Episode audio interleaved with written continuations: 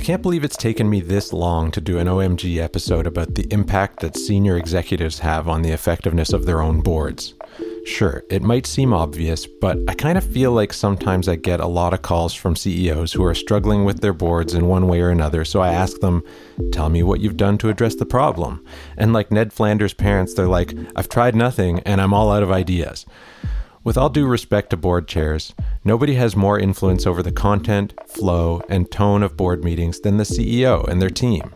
Senior executives control the flow of information to the board. They decide on the format and objectives of presentations. They have the platform to decide when and how to engage the board in a dialogue and on what topic.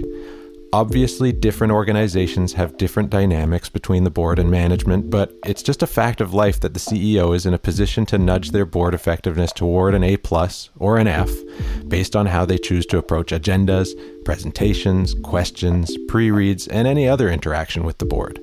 If you're a fan of OMG, you already know that I have lots of opinions on how to do these things well.